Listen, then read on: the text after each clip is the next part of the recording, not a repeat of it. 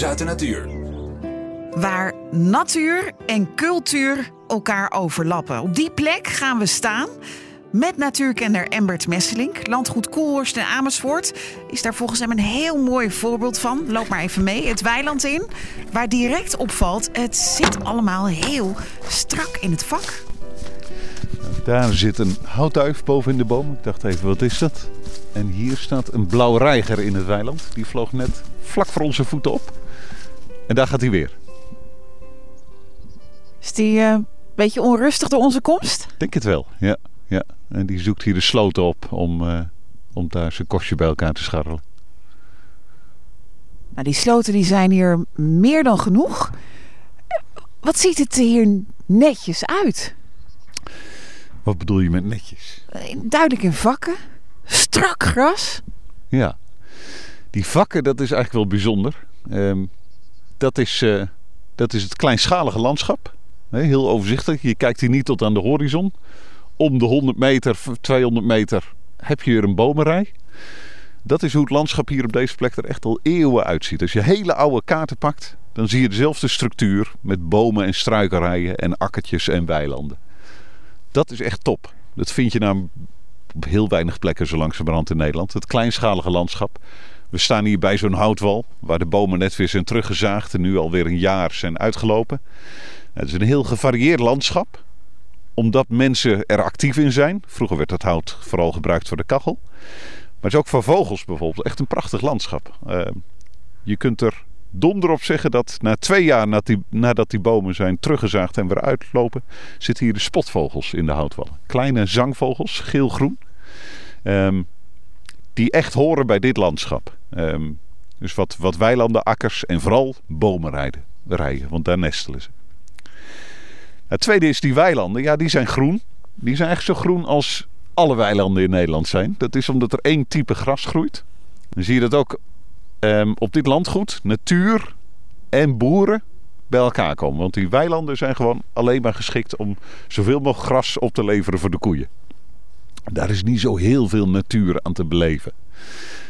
Maar dat komt omdat er hier op landgoed ook geboerd wordt. En de boer ook zijn ruimte moet hebben om zijn koeien te melken en een goede prijs uh, te beuren.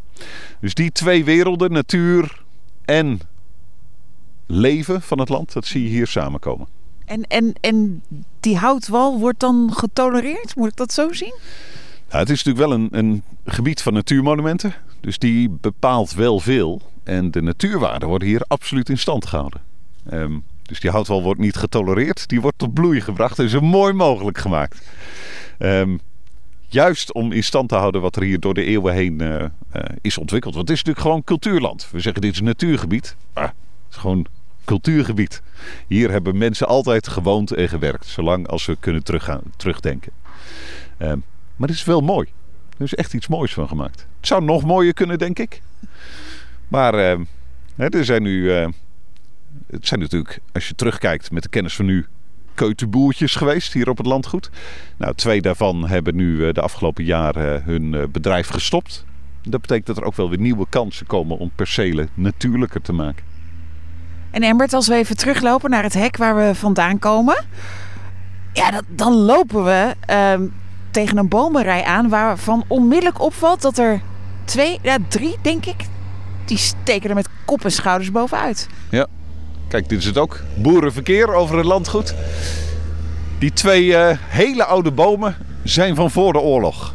In de oorlog, we, we staan hier echt aan het randje van uh, de Eemok. Die loopt hier vlak achter de rivier.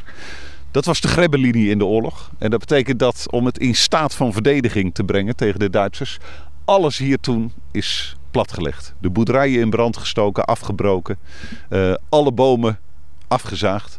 Behalve een paar die het overleefd hebben. Nou, dat zijn die joekels van eiken die hier staan. Die ook onmiddellijk opvallen in dit landschap.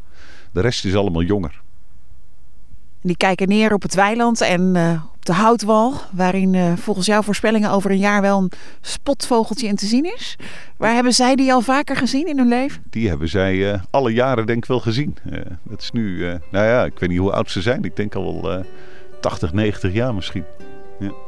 Ja, als eh, bomen konden praten. Je hoorde groot nieuws uit de natuur over strak in het vak.